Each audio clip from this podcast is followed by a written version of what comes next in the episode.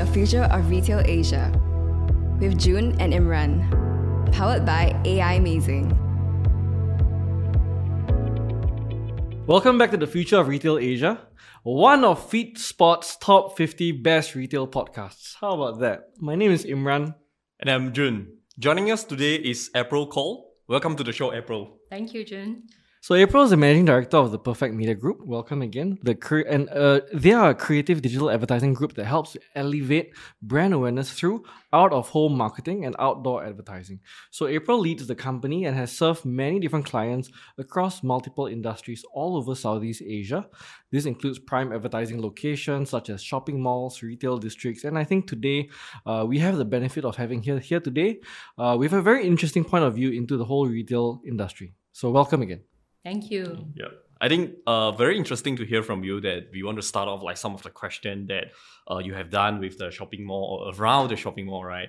I remember last year that I saw some of the digital billboard in uh, South Korea. They played mm. a 3D video, right? Yes. When someone stand in front of the billboard and then there's some video like will come out. Mm. So, mm. I'm just curious that do you have any experience or do you see anything in Southeast Asia or in Singapore? Mm-hmm, yeah. Mm-hmm, mm-hmm. So that's a very um, popular trend that's caught on. So even like beginning of this year, um, it was the charging year of the ox, right? Mm. So the Malaysia Pavilion also did something similar where they had this bull that was like crashing out of their iconic um, L-shaped screen. Mm. Right, so that was a very interesting execution. Even in Jakarta, there's also now a 3D screen. Um, Thailand as well, and Vietnam. Uh, Singapore, I think maybe we're working on it, or somebody is working on something equally creative. But that was just something that people like to talk about. And that's the trend right now in outdoor advertising. If you're going to spend money on like creating a beautiful billboard, you might as well make something that people will go viral about. Mm. Because that's how you got to know about the Seoul one, right? You didn't yes. fly there to see it yourself, didn't you? Right. So it actually got viral and people started talking about it. So I think out of home advertising is just a very mass broadcast kind of medium where everybody have this similar wow, awe-inspiring feeling because you saw it off the internet, you didn't even see it in your face. Yes. And people are talking about it. So just this I think maybe just during this COVID period where people are so open to innovation right now. Um, China just launched a flying drone advertising. So mm. you can mm. create this public QR code mm. by just snapping into the sky right? Even earlier this year when Disney Plus launched in Singapore, they created this whole visual spectacle, yes. right? So there's that extreme part of outdoor advertising. If you're going to do it, do it big, do it that people remember, and it has that bandwidth space, right? That even people talk about it when the campaign is over. Mm. So I think having that spatial latitude and longitude ability, I think is very very interesting. Makes it very different and unique, right? Um, and then it allows the retailers, the brands, the malls to be very creative. The ads, uh, not just what they're trying to do, but to actually elevate the customer shopping experience. So I think, um, how do you think um, shopping malls or retailers um, today should be looking at out of home marketing, outdoor advertising to improve their shopping experience? Definitely, when people go into a retail, it's also on entertainment. You know, people yep. can do buy anywhere actually, right? So when we are talking about going outdoors, especially now with this kind of COVID mentality, when we go outdoors, we also want to be very selective. So mm. are we mm. going to a certain mall just to eat only? Are we going to a certain mall to eat, to shop, to have an enjoyment and the entire entertainment? Right? It's a very, uh, I would say, holistic experience. And you know, people also say, is it safe? Right? Mm. You know, people even talk about is it too busy place? You know, we want mm. to avoid the peak periods and things like that. So I think the mall experience and how outdoor advertising can play uh, is quite integrative. Right. Mm. I think there's also a lot of talk about the customer journey Mm. right? When they go to the mall, where did they come from? Were they coming from a workplace? Were they coming from a, um, their homes, right? Or were they actually like, um, how often do they come back? The journey time, the dwell time, all these things are a little bit of data that always people keep talking about, right? But um, um, in terms of actually what they do inside the mall, right? Do they go to every floor in the mall, mm. right? Do they just only focus on where the food court levels are at B1 and level 4, mm. right? So um, I think all these kind of things um, is all part of how we think as an advertiser as well, right? Where to place that particular location, mm. right? I think well, very interesting point because just now we mentioned about the digital billboard, dynamic billboard, or like fixed billboard, right? So now there's maybe there's some new concept will be like previously when we when some uh, brand they have a billboard, right? It's just a fixed billboard. You maybe using like traffic to count like how many how many view potential can be viewed on a billboard, right? But now maybe people can think of like if I create a 3D billboard that might be very makes virus at online. Mm. So no, I don't need to be like people really travel across that route and then they can see the advertising, right? But Yeah. then they can just like see the advertising at online. Mhm. I think that might be very very interesting, right? It is. Once you mix that together with something like a QR code, it becomes engagement already. And Mm. if that goes viral, I don't need to be there to be a customer that engages with it. I could be scanning the QR code at home. That's Yes. Right, right. so this is very interesting, very very interesting uh, things that really unlock because of this. Yeah. Yes, yes. Yep. So just just curious or like just have some some thought would be like eh, like within the small or just surrounding the mall, right? Is it you have any experience or you can share with us some of like dynamic like this kind of out of home Mm. advertising? Uh like just now Imran mentioned about the QR code. Is it like someone do this or like uh what what is the result or like what is the like if they really roll this out, what will be the gap for them to actually execute this? Mm. So I just want to share a very interesting story about one of my uh, remittance client. It's a bank which was Mm. offering remittance service, and you Right. know everybody wants to offer remittance service now, Yep. right? The banks are acting like telcos, the telcos are acting like banks, right? But there's also physical remittance services, right? That actually happens in the booth or the kiosk inside the mall. Yes. Mm. So one of the particular uh, malls that I represent is very famous for remittance. Uh, multiple competitors offering differing rates. You know, people just want to go for that 0.001, that kind of differential. And you can see Yeah. the queues and queues outside for it, you know, especially during the Chinese New Year period. Yeah. Mm. So the one of my bank clients was really smart about it. And just outside of the mall, they put up a QR code. Mm. And literally, they represented the QR code on a handphone, telling you that you can scan this and you get $10 back if you use their service. Ah. So I think that's a very interesting anecdote about how a bank without an actual physical outlet there can shortcut, you know, and get these people that are entering the malls to try to do remittance back to try out our service, right? Literally, you don't even need to have a salesperson to try to tell you. You know, now you can't even have that kind of like flyer distributor interaction. Mm. So I don't even need to help you like um, sell you the service with a one to one kind of selling. I just put a ten dollars offer there. I don't even need to use much words it's a handphone visual, right? And it's a mm. ten dollars free if you try my service. And why not? It's a really nice way of just intercepting the client that's mm. about to go in to do that particular operation to try out the online service. And it goes back to that 0.001 difference, right? Like, it's, it's, it's actually a, shows a very smart understanding of the customer at that stage. Because if I'm going there and I'm going there for a 0.0001 and then suddenly I get the $10, it's almost a no brainer at that point. yeah. Exactly. So, you know, people really go to some malls for specific interests, Yeah. specific users. And then after that, what happens after that? It's really up to the mall to capture that opportunity, right? So even now with the COVID situation, when I go to down to the mall, I want to be very executional. Right, I need to get something. I want to get something done there. Is it food? Is it watching a movie? And what I do else after that, right? That's where the opportunity comes in for everybody that is inside that mall. Mm. So that's really quite fun. So let's say, for example, one of my friends recently was doing a lot of click and collect. Right. Right. So hmm. nowadays, you know, Especially with COVID. Yes, yeah. right. So I thought that why not you just send the shoe that you ordered to your house? Why would you want to go down to that physical location to collect it? Right? I mm-hmm. thought you want to avoid the malls, right? You want to be safe from COVID. But she gave me a very, very uh, practical word. She said that I want to do the exchange on the spot if it didn't fit me. Mm, and she didn't want to go all the way to that outlet and realize that it's not in stock. Mm. Right? So it's very important to reserve the stock to be there. And she mm. doesn't want to go through the hassle of cru- you know, uh, arranging for a return. Mm. And it's also an opportunity for her to buy even more things when she's there. So at least the one that she really wants, she want to make sure that is there. Because you know, shoe being shoes, right? Especially for ladies' shoes, size 38 is quite flexible.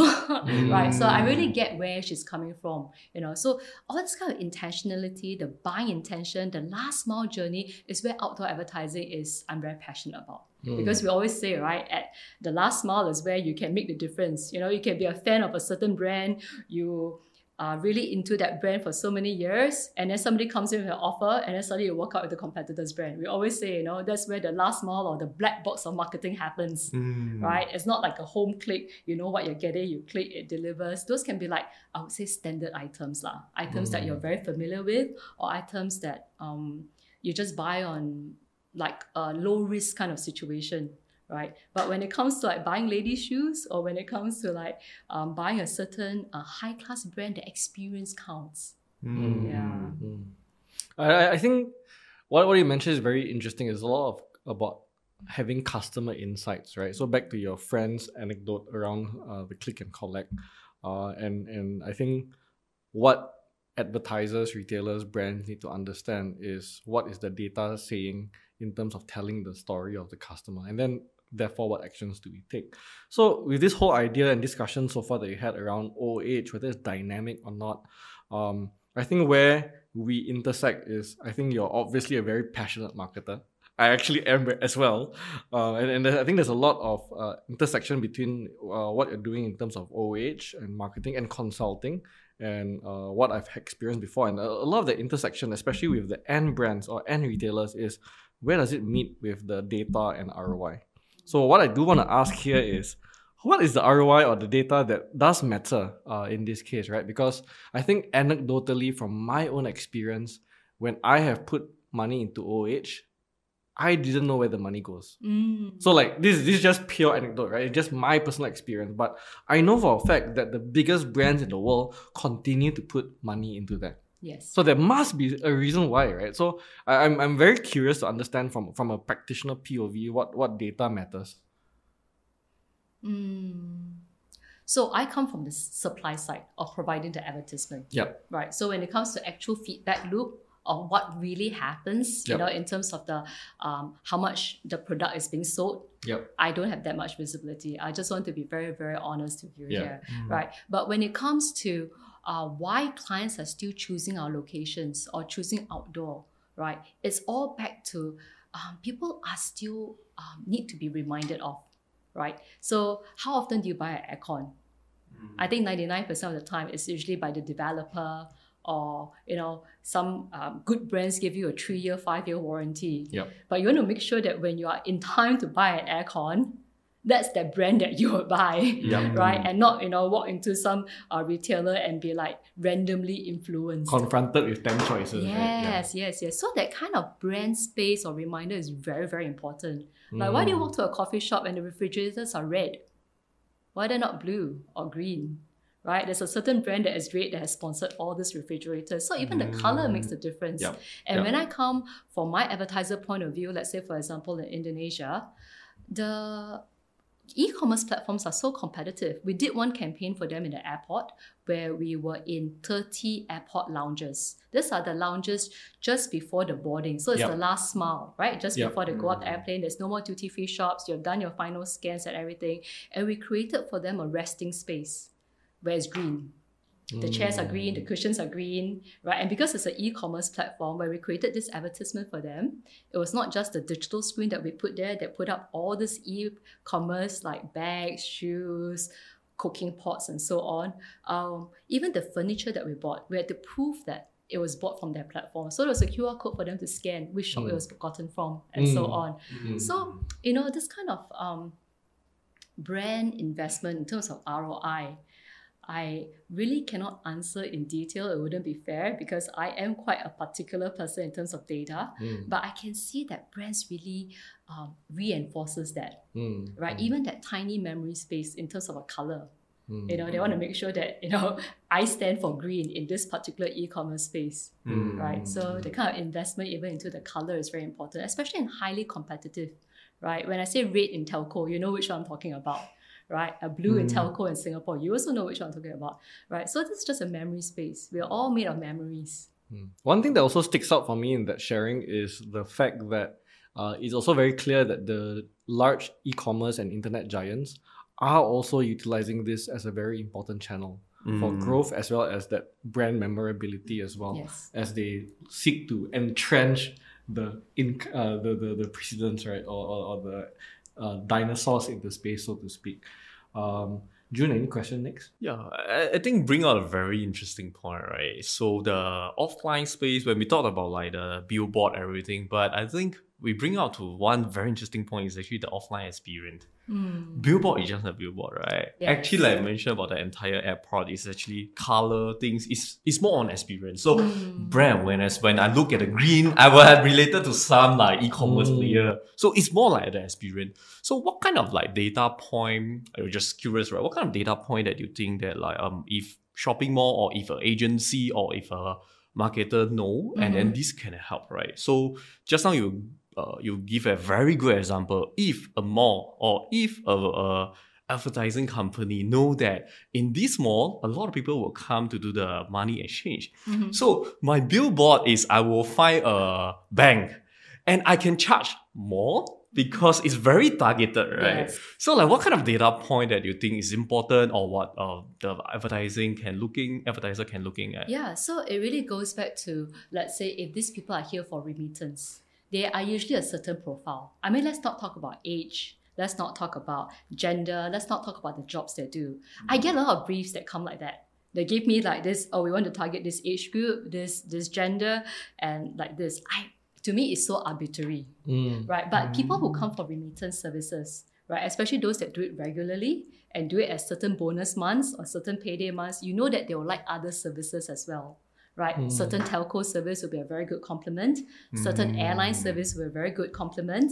Right, so it's almost very natural, right, to have this kind of like targeting for them as well. What else do they do during their spare time? You know, why do they take their only rest day of the week to come all the way here, all the way here to do this? So it's a very nice targeting in that way, right? To give them the whole suite of services they are looking for as well. Right. The same thing when you go to like maybe um, some more generic malls, right? There are some neighborhood malls, right? That I wouldn't be surprised if they have a higher transactional volume, Mm. right? There's some of the Orchard malls, Mm. right? So why am I paying more for an Orchard mall? It's a perceived value, right? That Orchard may be more expensive, right? It's more prestigious, but does it really matter, right? When I'm interested as maybe a FMCG brand, or if I'm interested, Mm. you know, as an aircon brand, right? Would I need to pay for that kind of money in that kind of locations? I, I have to ask myself that, right? So this is where um, I can see some kind of uh, mass, I would call it the mass luxury brands, right? They also have moved to some called, so-called neighborhood malls recently, like how Westgate and so on have brought in some uh, mass affluent uh, brands as well when they first set up, right? Mm. So you can see that the buying power is not just, you know, in Orchard Road per se, mm. right? So I think for me, this kind of information about what happens inside the mall is very, very interesting, right? It can create a whole new story, you know, just for a certain uh, category, like we talk about the remittance and what mm. airlines can do to target that, what insurance can do to target that, right? So it's a lot more granular, yeah. And for me, it's always much more interesting than age group. than uh, what is the gender and what is the so-called perceived income, Yeah. right? How would we know, right? Yeah. How I know what a millionaire dress like? Seriously, or where do they hang out? I won't be surprised. So April, I think you touched a lot of uh, very interesting points here, right? Um, I think the question I would I would like to ask, especially with Aimazing as data practitioners, is um, if we were able to marry the practice of granular transaction data, right? So real sales data. Um, what can we, where can we move the advertising space, especially the OOH space too? Um, from your point of view, is there any uh, ideal scenario, ideal world that you'd like to m- move this practice towards for yourself and your business and for the advertisers uh, and the customers that you serve?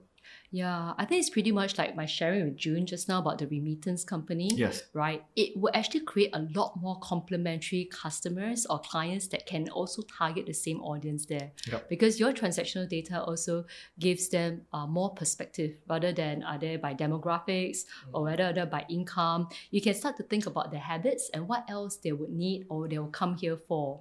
Right. So, for example, we did have a client that uh, marketed uh, budget airlines in the past.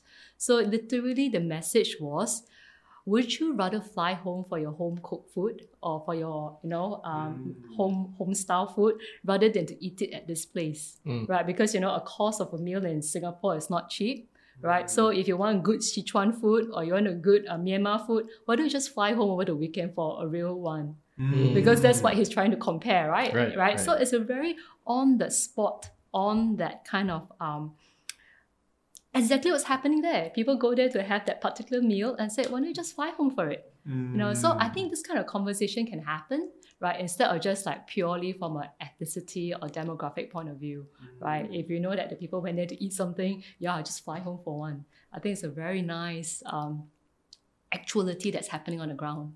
Mm. So I think I think with that, uh, you know, we've come to the closing segment of the podcast, uh, the easy questions now. so which is, uh, uh, what's your advice, right, to first audience mall managers, second audience your retail brands. Um, they're all thinking about where are we evolving to, what should I be spending my time on, where should I be centering my campaigns on, uh, where where how do we move forward with reopening, with revival, with uh, uncertainty. Yeah, you know, I think this this is uh, these are the realities that they're facing today, right? So th- those are the questions on the mind. What would be your top advice to each of them? Yeah, I think first and foremost, we really have to acknowledge marketers nowadays. Their jobs are really tough. yes.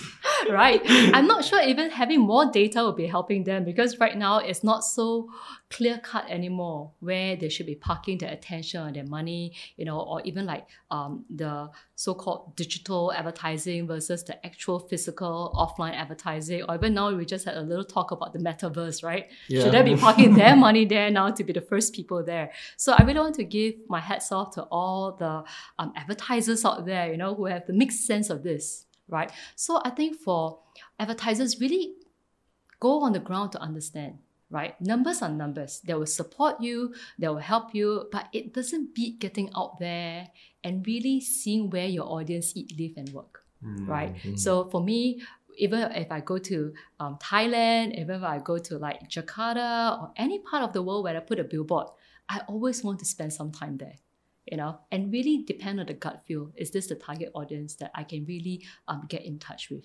Right. So from an advertise, uh, from a marketer's point of view, I really admire uh, my clients. They really know what they're going for, and they really trust their gut feeling right? And uh, really try to uh, retain that group of um, eyeballs and mind space that they have with their customers, right? And in terms of um, my landlords, all right, I got all kinds of landlords, including the corporate malls, including like private landlords. I want to just um, have them to be more open about the kind of working arrangements that is possible or even the pricing arrangement. And at the end of the day, it's an ecosystem Yes. right? So uh, whatever happens, uh, whatever clients that we bring in, it's supposed to help their business as well, and also other tenants as well, and vice Mm. versa, right? So um, the the key thing is to keep um, keep the busyness. You know, I think humans thrive on that kind of social and the busyness, right? So um, have have more flexibility, be more open, right, and just have fun. Advertising is not serious, Mm. right? You know, it- it's supposed to be a form of entertainment anyway. Yeah. I think those are very earnest and very practical words.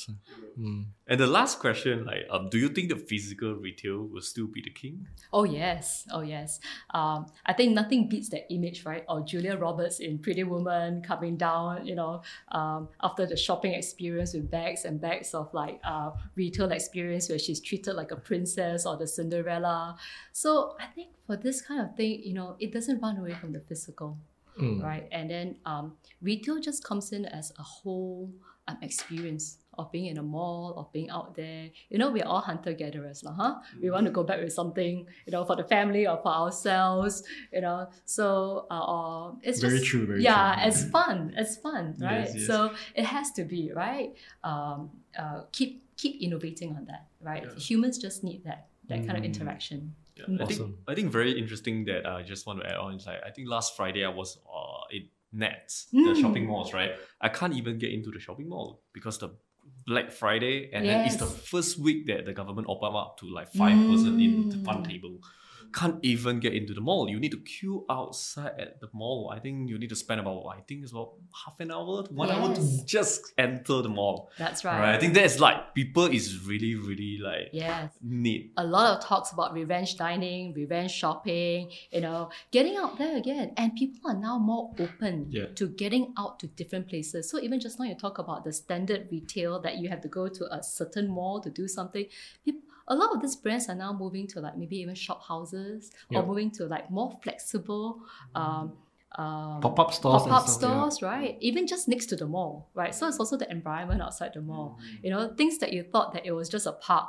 They also have an experiential shopping experience, you know, even the landscape nursery, you know, it's also becoming a dog place. It's also becoming, you know, a food place, a shopping place. So it's just really open nowadays where people can go and where people can buy. Yeah, it's just, just things are changing. It, it's- it seems to be it seems to be that there's two constants here, right? The the retail environment will continue to innovate, Mhm. yet somehow that human instincts will always kind of remain the same. Uh, it's just that how do we evolve given the context? Yeah, it's always the same. The food that we eat, the data that we consume, the way we go to a mall, the way we come together, it's just the fundamentals are there. Yeah. So I think with that, we've come to the end of today's episode. Thanks again, April, for being here today, sharing with us a very interesting perspective on the retail industry. To all listeners, thank you for listening and engaging. If you have any questions for April, of course, drop it in to our socials, and I'm sure uh, April will be very happy to answer you. Uh, send your questions our way and stay tuned for our next episode. See you soon. Thank you. Thank you. How will retail change post pandemic? Download the Future of Retail white paper from our website, aimazing.co.